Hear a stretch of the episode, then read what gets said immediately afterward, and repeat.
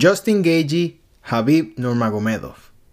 ¿Quién es el mejor 155?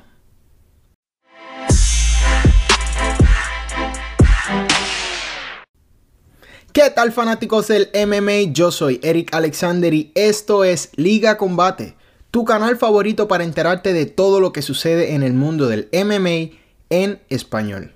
En este video vamos a estar hablando sobre el esperado combate entre Justin Gagey y Habib Nurmagomedov por el título de las 155 libras del UFC.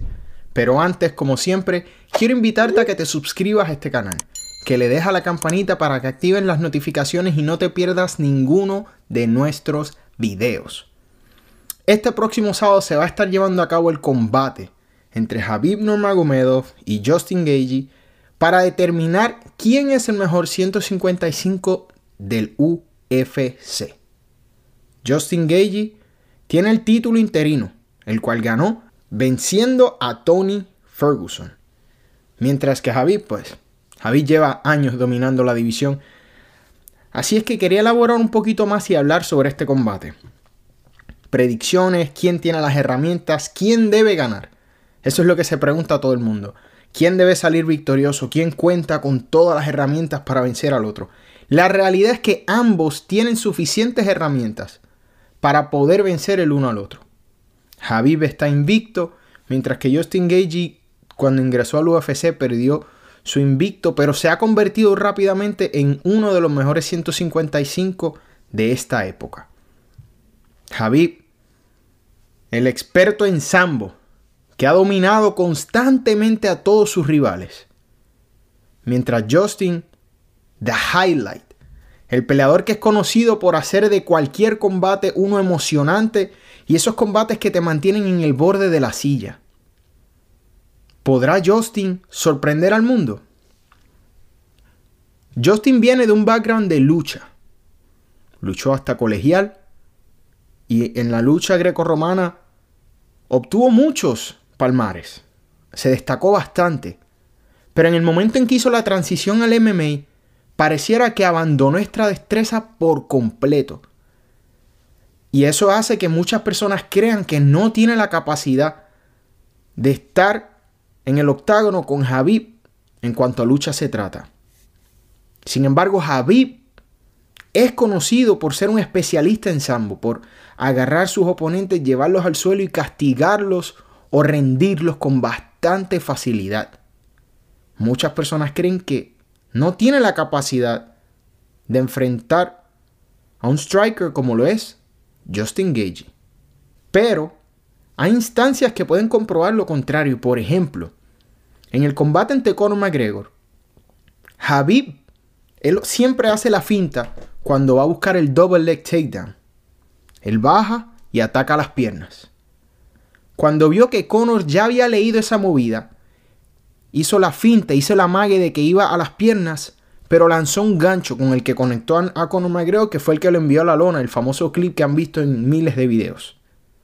Gagey era conocido por ser un peleador que, como dicen los americanos, throws caution to the wind. Simplemente cuando entraba cualquier plan se iba por la ventana y eras tú contra yo en el medio del octágono hasta que uno de los dos cayera. Por esa razón no era el favorito contra Tony Ferguson, pero en ese combate aprendimos demasiado sobre Justin. Justin tiene la capacidad de ser un boxeador pausado, que utiliza la distancia y rinde bien sus energías por espacio de cinco asaltos. Pero podemos llegar a una conclusión. La realidad es que a mí se me hace bien complicado tratar de predecir quién va a ganar. Porque como les dije, ambos cuentan con las herramientas necesarias para hacerlo. Un Justin Gage agresivo, pero pausado, le puede dar muchos problemas a Javib. ¿Por qué? Cuando Javib enfrentó al Ayacuinta en Brooklyn, fue una pelea de último momento y claro, no estaba preparándose para una persona como lo es Alaya Quinta. Pero de igual manera, Alaya Quinta no se estaba preparando para una persona como Javib. Entonces, Al fue capaz de detener bastantes de los intentos de takedowns de Habib y hacerle la pelea un poco complicada, forzando a Habib a pelear de pie, algo que a pesar de que ha mejorado significativamente sigue siendo su debilidad. Y pongamos el caso hipotético de que Justin es capaz de detener los takedowns. Estamos hablando de que el combate se mantendría de pie y quién tiene la ventaja y los beneficios. Es Justin. Entonces no es descabellado pensar que Justin tiene una posibilidad legítima de vencer a Javid.